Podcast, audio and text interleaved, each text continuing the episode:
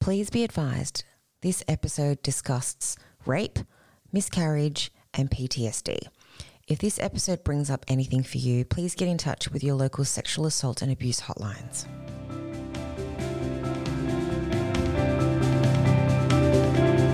We are surrounded by incredibly strong people. Their journeys, like us all, are full of resilience, persistence, inner strength, and an ability to gain perspective to make the best of what is thrown our way. This is People Are Amazing, the podcast. Helen is a wonderful mother of two beautiful girls, and although she's polyamorous, has been with her wife, who happens to be the father of her two girls, for nine years. Two years ago, while she was 15 weeks pregnant with their third child, Helen was raped by a man she knew. Tragically, at that very moment, while she laid there utterly hopeless with the weight of her rapist on top of her, she knew she had lost her baby. As it is in some parts of Australia, Helen was not allowed to speak about this until all investigations were finalised and the case was closed. She is raw and brave. This is Helen's story. This is one of those stories that needs to be heard because there would be so many other people that have been through the same situation as you that may not know how to deal with it. Yeah, definitely. So let's kick it off. How about you share with us what's your name? Um, where do you currently live? Where did you grow up? And how old are you now? I am Helen Morgan. I live in South Wales in the UK.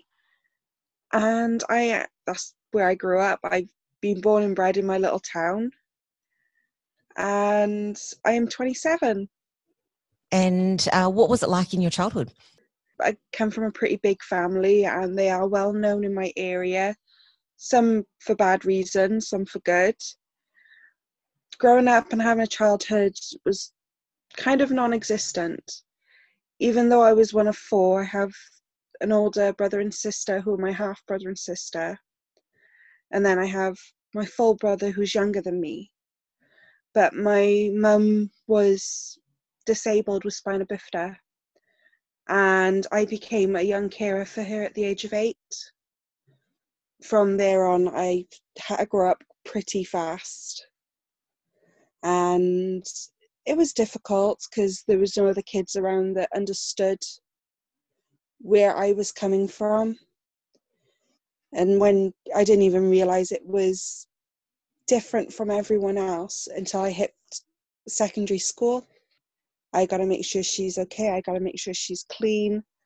I got to make sure that any wounds are dressed and sterilized properly so she doesn't get infections.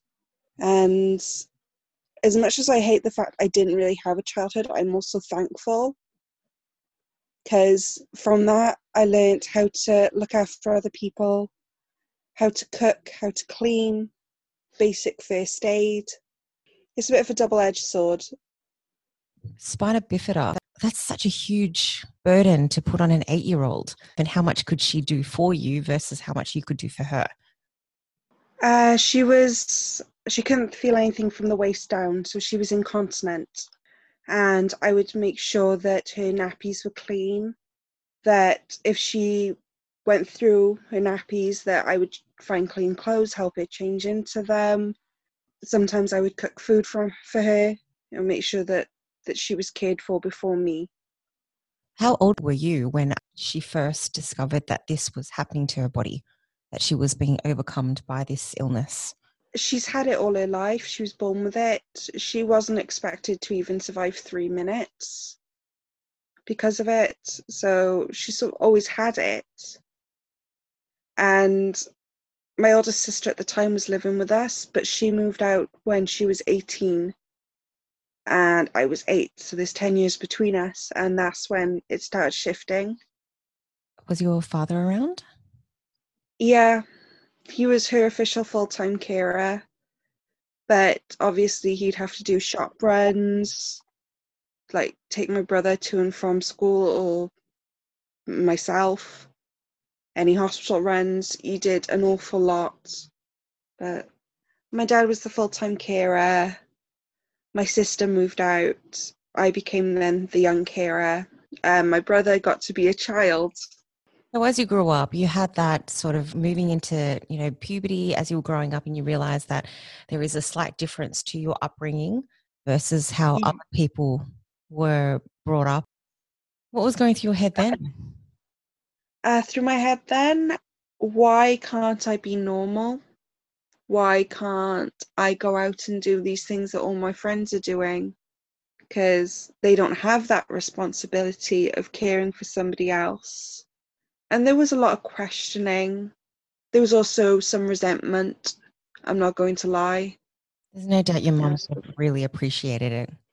I don't think she did. Um, it's really hard to say because obviously she's not around anymore.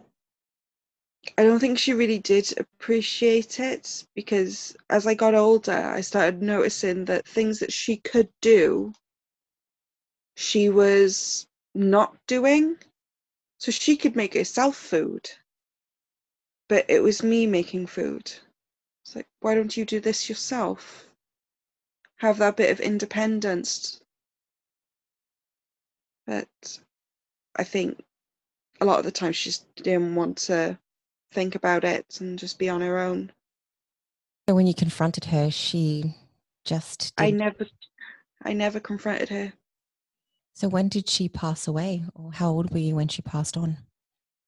I was 19, so about nine years ago. She was 41. Uh, she had a blood clot to her lung, and I had to make the decision of whether to resuscitate or not. Why was it on you to decide on whether she would be resuscitated or not? My brother at the time was only 15, so he had no authority, being under 18, of what happened. My dad was too emotional at the time and he just couldn't think what was best. So as soon as they asked, I turned around and I said, Don't resuscitate. There's no way for her to live. You know, she would end up suffering more. She'd be on permanent oxygen for about six months tops. Would I want to put her through that? Wow, that is, yeah, that's such a, a, a big decision and such a brave decision to make that call. Thank you. Um, honestly, sometimes I, every so often, I do question did I make the right call? Would she have pulled through against all odds? But then I also got to think she's pulled through so many odds that maybe this one won't, she won't. Well, considering the illness itself was not supposed to see her live past three minutes, and she lived Yeah, her 19th birthday and your sister's 29th birthday, that's incredible.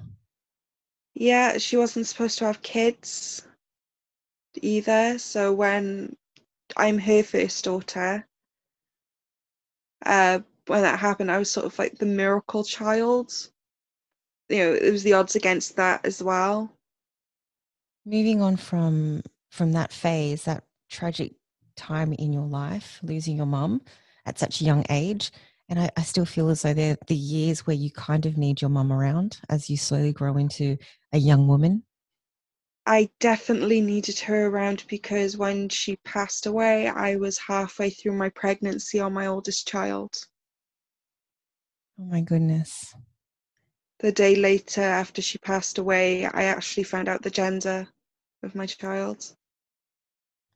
So it was hard knowing that she would never meet her, that she wouldn't be around, that she wouldn't even know what gender this baby was. I'm so sorry to hear that. But you beautiful two beautiful girls from there. So that's silver lining. Yeah, And the next phase, you were pregnant, you had your baby. Um, what was that? What was motherhood like for you? it was very difficult because I'd lost my grandmother three months before I'd lost my mother. And I was really close to her as well. So I had no sort of maternal guidelines almost.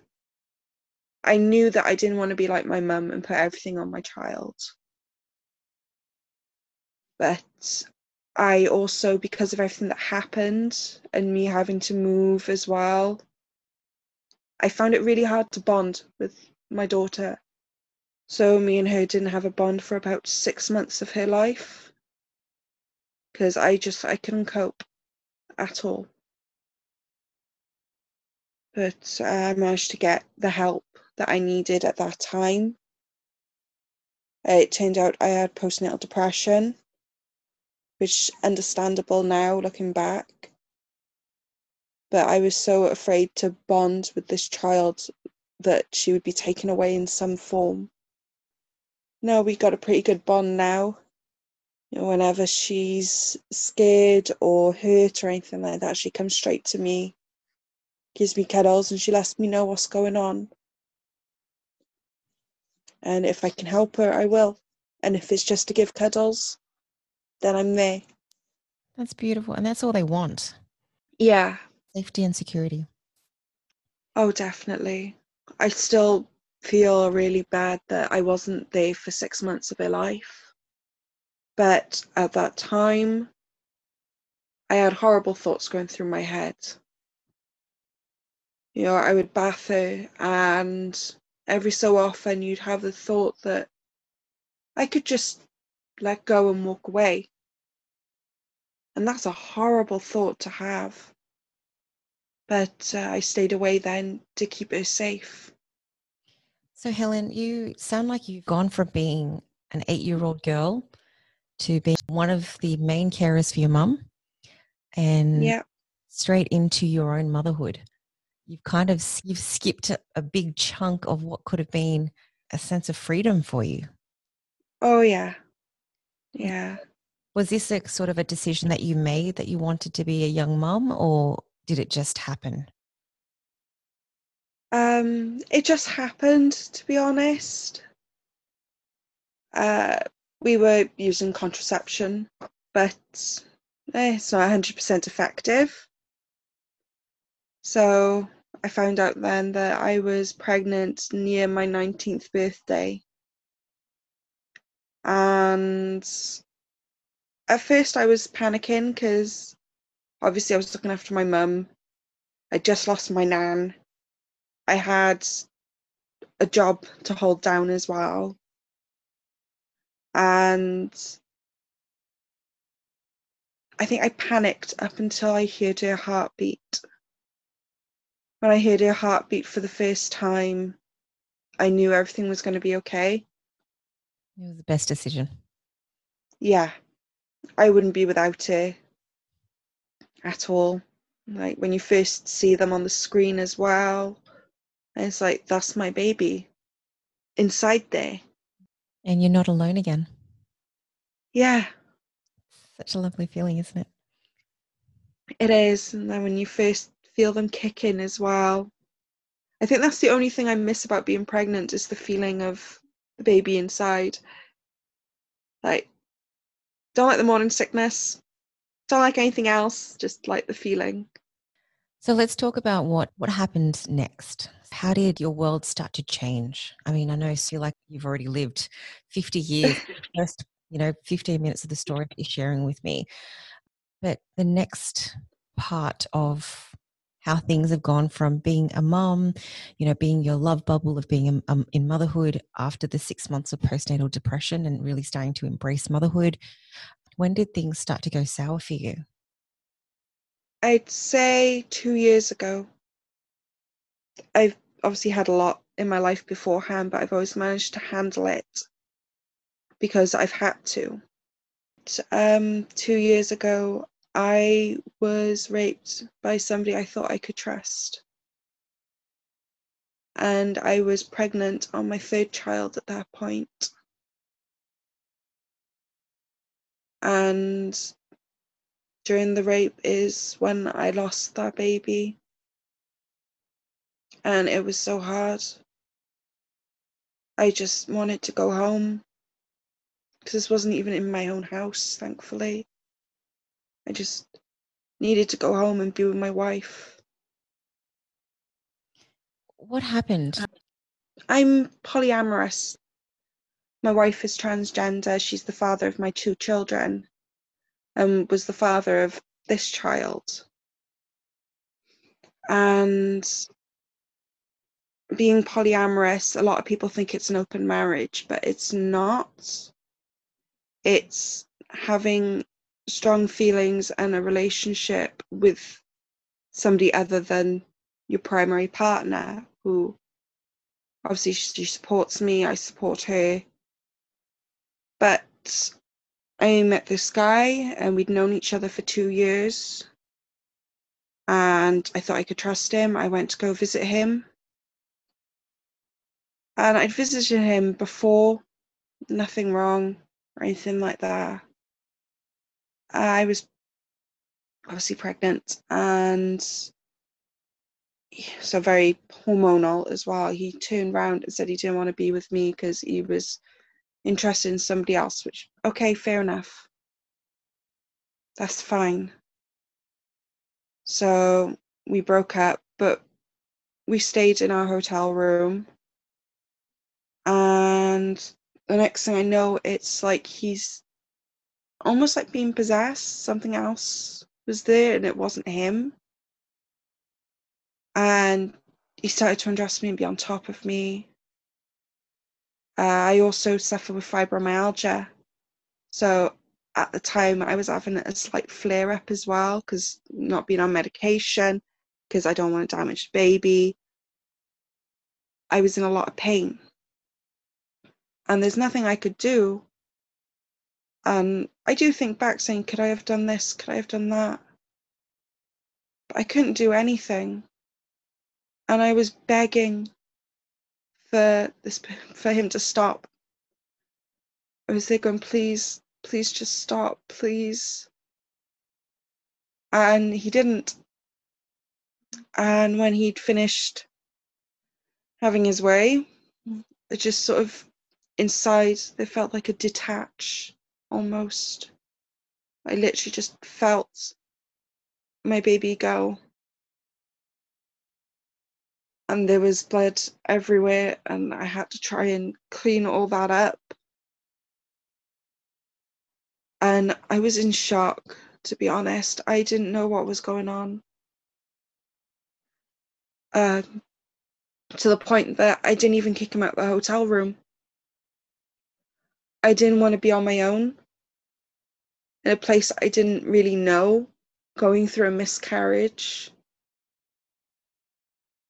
But uh, six o'clock the morning after, I got the first train back home. And I called my wife and I told her exactly what happened. And as soon as I came home, she was there and she hugged me, and I couldn't let her touch me. And everybody thinks that rape is this thing that happens to you, but it's the aftermath I find is the hardest. Because, yeah, I lost a baby. Yeah, I was in pain. But what hurt more was the fact that my wife couldn't even touch me to comfort me.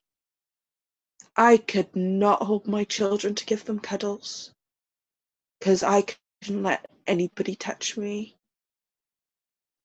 A few days afterwards, it was my dad's birthday. I couldn't hug him. I could not hug him at all to wish him a happy birthday. That was really, really hard. That happened in March, and I didn't report it until June.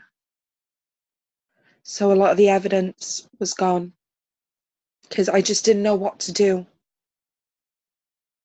During that, I ended up, because of what happened, social services ended up involved we had our children taken away for five days as well. So I was in pieces over that. I couldn't go and see them. Not because I didn't want to, not because people were stopping me. It was because I would go there and I couldn't bring my babies home. But it was to keep them safe. After five days, we had them back and we worked close with social services, health visitors, the school to let them sort of understand that at the moment mummy is very sad, mummy's going through an awful lot. without having to burden them with what actually happened. Because they knew there was a baby inside mummy's tummy. And then suddenly there wasn't. But they don't know why or how. Baby died. I'm so sorry to hear that. That is just, there are no words. Can I ask you a little bit about um, when you reported it? How did the police receive the news? Uh, I have to say, my local police were brilliant because it was cross borders. There was a it was a long time before anything could happen. It went from Gwent Police, which is my police force, to West Midlands Police and my sides they made sure that i was comfortable they let me talk through it uh, they then then took me to a specialist building where they record you for evidence on what happened. And that was really hard to go into such detail about what happened to me.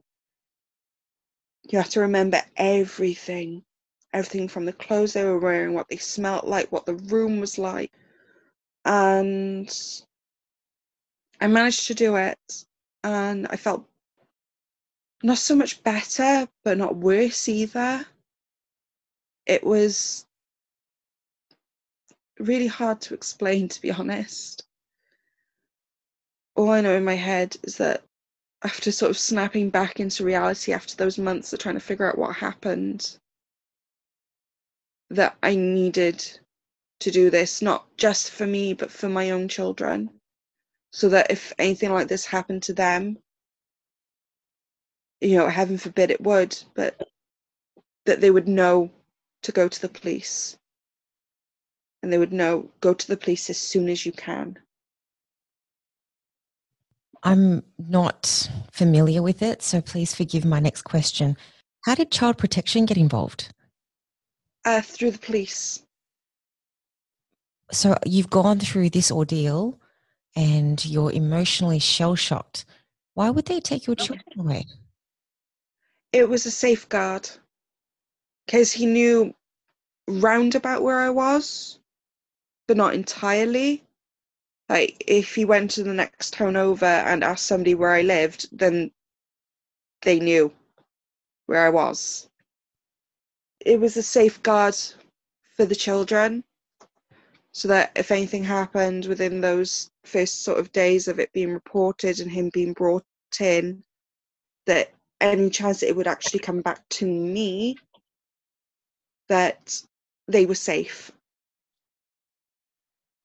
So I, obviously, at the time, I was distraught, and I'm not gonna lie, I yelled at them a lot, and I screamed. But looking back on it, it was what's best for them. Because if anything did happen, then obviously they would be there and they don't need that. You know, they need to be children themselves. And so, your wife, how did, where was she, and how did she support you during this period and the children? My wife, bless her soul, she has been brilliant during that time, I sort of shut down. So I just, I wasn't hungry, I wasn't tired, nothing was sort of making sense to me, but she was making sure that I had little bits of food here and there. And if she saw that I couldn't handle anything, she would send me upstairs to safeguard the children. Not that I would hurt them, but I don't want that sort of mental energy put onto them. So just protect them emotionally and mentally. Even in the pain, you were still just looking after them first, making sure that they were well protected. Such an incredible mom. I just, I didn't want them to not be children. I wanted them to be themselves and just if mummy went away it's because mummy's very sad at this point and my oldest, bless her, she would knock the door every so often. And she'd come in and she'd go, Mummy, I'm going to give you special cuddles to make you feel better. And even though it was really hard for me to even let her touch me, I would have to do that so it would make her feel like she was making a difference. How long did it take for you to slowly start to feel present again and not be blank? A couple of months ago. For two years, I wasn't, because it was an open case, I wasn't allowed to talk about it. I wasn't allowed to get counselling because it could compromise the case. I wasn't allowed to do so much. And it just sort of felt like I was just going through the motions for two years. And New Year's, I had a phone call from West Midlands Police uh, saying that they were not going to investigate the case any further, which probably put me at rock bottom because I trusted the authorities to help me. You know, I've gone through this ordeal which had broken me, and he gets to walk around like nothing had happened. And I think that was the hardest thing to try and get my head around. Did you ever And speak to him? I spoke to him, I think, afterwards. Not after the case, it was before the case was even opened. And he admitted it. I still have the messages of him admitting what he did. And the police had that. But it wasn't enough. It wasn't enough evidence. What does that mean? It's not enough. because it could be coerced even though i put the full conversation i didn't put you know oh this was just what he messaged i put what i had put as well but no apparently it could be coerced into him saying oh yeah i've done this. But it seemed that he was safeguarded more than i was. I, I'm so puzzled by it all because yeah. i was very puzzled when they decided to leave the case. It's like there's evidence of him admitting it there's even evidence of him wanting to go to the police himself. So why didn't he? i don't know. I wish i did. But he didn't. And by the time obviously i went to the police the bruises had gone. Anything from that night that i was wearing i threw out i couldn't bear to have them in my house. I couldn't bear to have the underwear that i was wearing that was covered in semen and blood. I just i couldn't bear it.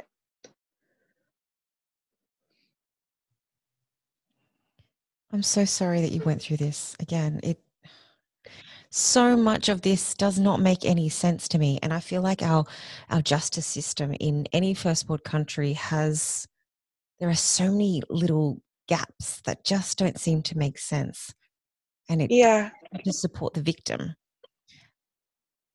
So most recently, and I'm, I know I'm digressing a little, in in Australia, a state of uh, the state of Victoria, they recently set through a law where those that were rape victims could no longer use their names to tell their stories.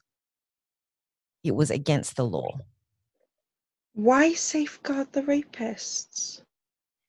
I can understand sort of why in some sense, because you do get some people who do cry and it doesn't actually happen. It's just them getting back at the other person and it can put the other person in danger. But why not also help the ones that actually did go through it? I think when I read the article, I thought to myself, something is not right. much like the laws in in the US saying that um, abortion is illegal, and there was a period of time where they were talking about abortion being illegal, and and I'm not great with the political names, but the big head is a female. But most of the decision makers, like that sit underneath them, are men, and Yeah. a lot of religious pull that kind of sways people to just say that you know yes or no against abortion, but you know as a female it's our body it should be stuff that we can make a decision on and whether we with if we've got in a position like you who have been raped been demoralized have lost a baby and your a piece of you has gone from this entire yeah. situation and no one's standing behind you that has any power to do something for you no that's fucked yeah yeah, it really is. A lot of laws are. So, will you share this story with your kids when they grow up? I mean, now yeah. the opportunity after two years of being kept silence to now talk about it, I'm sure you're probably going to be outspoken about making sure that people know. I've got the appropriate help from, I don't know if they have it in Australia, but in the UK, we have an organisation called Women's Aid and it helps specifically women who've been through domestic abuse, sexual trauma, or anything like that. And at the moment, I'm currently on therapy with them, and they've been brilliant. I had a support worker from them as well while the case was ongoing. Obviously, I couldn't talk about it to them, but if it went to court, it means that they could sort of bring me into it so that I could face him. But do you feel there's any remorse from his end?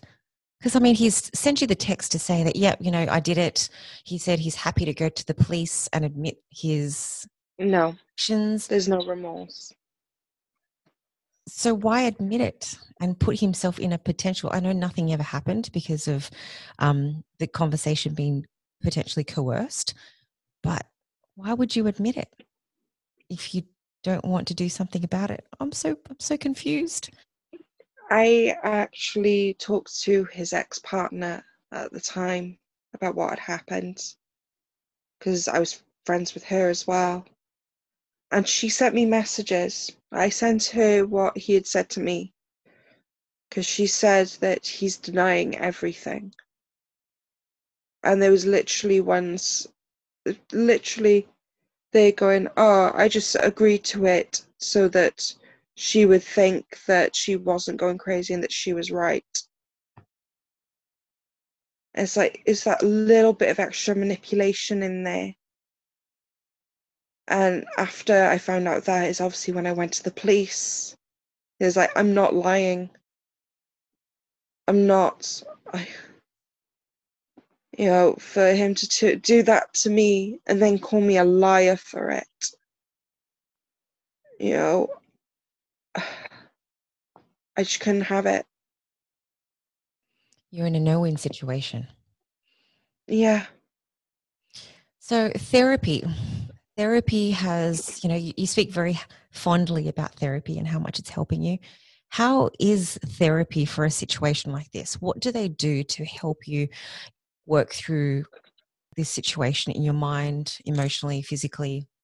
In the UK, it's a 20 week therapy. And the first few weeks is building a relationship with your therapist. So it's building that relationship, building that trust to then be able to go in and talk about it and how everything made you feel and how it can affect your physical form as well because trauma your body remembers it. And it's going into how to deal with it how to deal with trauma therapy how to sort of anchor yourself into the physical world as well to stop yourself having a triggered episode.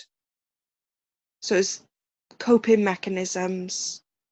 And even if you don't want to talk about sort of what happened at that time, you can talk about something else. You have that hour just to get anything off your chest, whether it be about the assault or, well, at the moment, my dad's cancer's back, and so I ended up talking about that as well for a while. And so it's not just solely put onto the assault. It's a wide basis to try and get your body back, try and get your life back, try and get your mind back. Because before the therapy, honestly, I wanted to die. And I tried. I'm not going to lie. You know, at that time, I thought my children would be better off without me. I thought that my wife, she wouldn't have to look after me and she could concentrate on our children. And honestly, I just felt like I was wasting everybody's time. But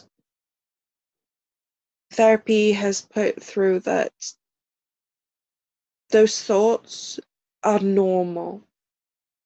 They are a normal way to think and react, but they're not true.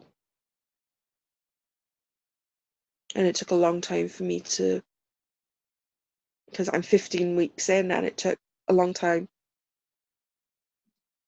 me to accept that what happened wasn't my fault. That's a really yeah journey that you've managed to get to here where you have accepted it. Not that it's something you should yeah. ever accept, but you are in a better position emotionally and mentally. Yeah. And that's wonderful. What is next? So the next five weeks, you're you know over the 20 week program, you're 15 weeks in. What is the next five weeks for you then? How how many more sort of progressions and milestones do you have to get to to make sure that at 20 weeks you are back to a better version of yourself. Just trying to get into that mentality that this was his fault. He knew what he was doing. He heard me beg. He heard me cry. He saw me cry. And he still did it anyway. It's just trying to reinforce that it's not my fault. It's not your fault. He's an asshole. No. Yeah. So, what do you do for work? Um, with fibromyalgia, I also have migraine, so it's really hard for me to find work. I guest at gaming conventions. Uh, it's not so much work because I don't get paid, but it's something that I enjoy where I can, on a Sunday, usually go into a mental health panel that I host I talk to people about their mental health. First 10 minutes, open door, myths about mental health, different ways to cope, different strategies if you have an anxiety attack or anything like that. And I try and reinforce that it's a safe area, that we don't go out and sit, repeat what's outside of this room. Instead of it being me telling them all these different facts, it's everyone as a group talking about what's happening in their lives. And I won't mention names, but there was a child, well, she was 14 and she felt like that she wanted to die. And this was a couple of weeks after I'd attempted. So I told her my story in that I wanted to do this. And I'm I've been where you are and just try and reinforce that she wasn't on her own. That there are people who can help, that there are people who understand what she's going through. Because I think that's the it's the biggest sort of taboo, isn't it? It's mental health. It's like you're made to feel like you're on your own. But doing these panels, I just want to reinforce that they're not on their own and if it can help just one person each time, I'm so happy. Because it's the worst feeling in the world is feeling like you're alone. Good on you for taking that kind of initiative to, you know, build a platform for other people to talk about mental health. Yeah. I just it's a lot of the time it's talking about how as well because as part of a cosplay community and how that can actually help with your mental health because even if it's just a case of dressing up and going out you're just not you for a day you haven't got those stresses those anxieties or anything like that and it feels great i did it in that two years it was the only time in those two years of waiting for what was going to happen in my case that I didn't feel like myself, which is a good thing. I didn't feel scared. I didn't feel anxious. I wasn't looking over my shoulder constantly. I was enjoying my life for a couple of days. How are you keeping it up? I want to like focus a little bit on some of the positive stuff that happens to you now. Like what makes you happy now? You've gone through, you know, a million years worth of ordeal and you are now coming back out the other side. How are you injecting some positivity and happiness into your life every day? My children. My children mainly. And I know it sounds like nothing, but I've started cooking again to some people that might not sound like it's a major deal, but to me, for somebody who hadn't cooked for two years because I just couldn't bring myself to do it, that's a big change. So I'm cooking more, not so much for my children. My children are fussy, so you know, pizza in the oven, here you go. But for my wife, I cook these meals that I find recipes for. I go, right, you're going to be my guinea pig and she's excited. And then just seeing her reaction to my cooking, uh, it just makes me so happy that she enjoys it, that it's something that I can show as well to say that I appreciate her for everything that she has done for me. You're a born again feeder. Yes. Yes. I've before what happened I always enjoyed cooking.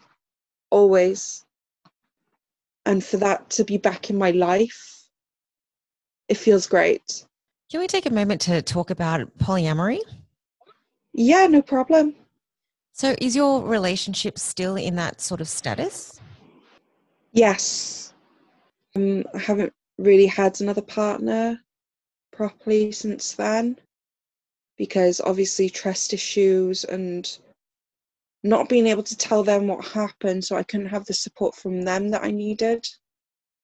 But I've always had my primary partner, which is my wife, been together now, what, nine years ourselves. You know, we've had our ups and downs, but we've always come out the other end. But it's trying to find, I don't know, the best way I can explain it is that my heart is sort of in more than just two pieces, than just my own and my partner's. There's another piece and it has this need to sort of be out in the world because there is no restrictions either on love on how many people you can love on who you can love. How did you both meet? And and then subsequently have that conversation about hey let's do it unconventionally uh, when we first met um, i was 18 I was doing a paper route uh, early in the mornings as well as doing late night bartending work just to try and keep money up in the family. But we both went to the same college to study art, and at the time he was in the course underneath me. So we were having drinks at the pub, and I turned round and I said, Right, you're going to man up and ask me out, or am I going to have to do it? and we've been inseparable ever since. And your wife, when did she make the transition? Currently going through the transition. It's once again thanks to the cosplay community that she found who she is. Because obviously you can have men dress up as women, women dress up as men, and everything like that. And she just felt more comfortable in feminine clothes and being a woman, even if it was just acting out for those two days. And she was a happier person. So about three years ago, she came out as transgender. And that's when she started to transition.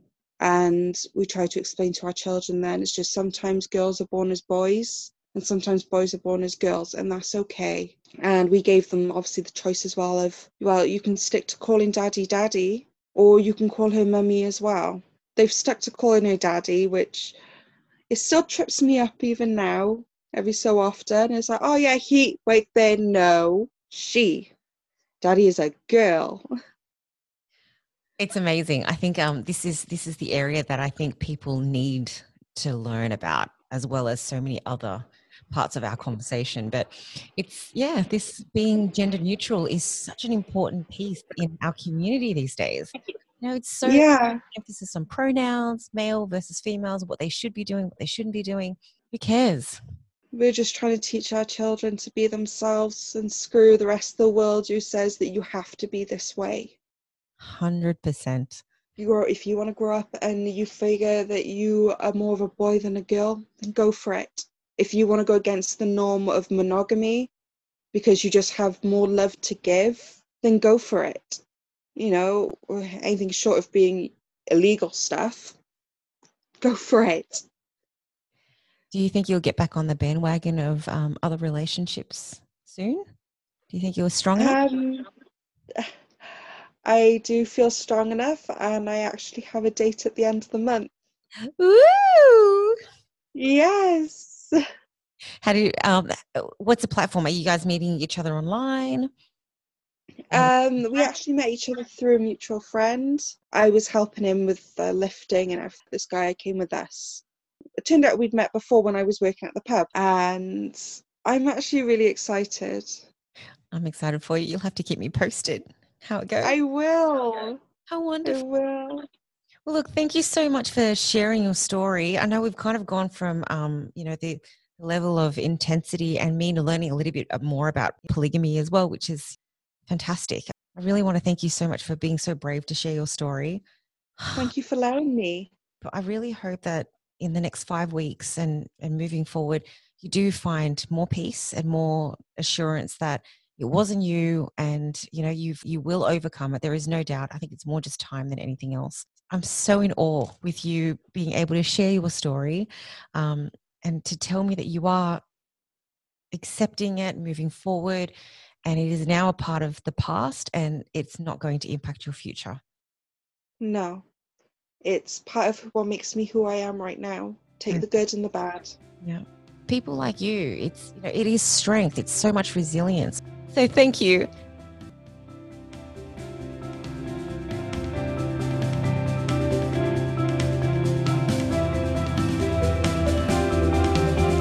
This was hosted by my mum, Linda Chrysoglu. Stay tuned for next week's episode of People Are Amazing, the podcast.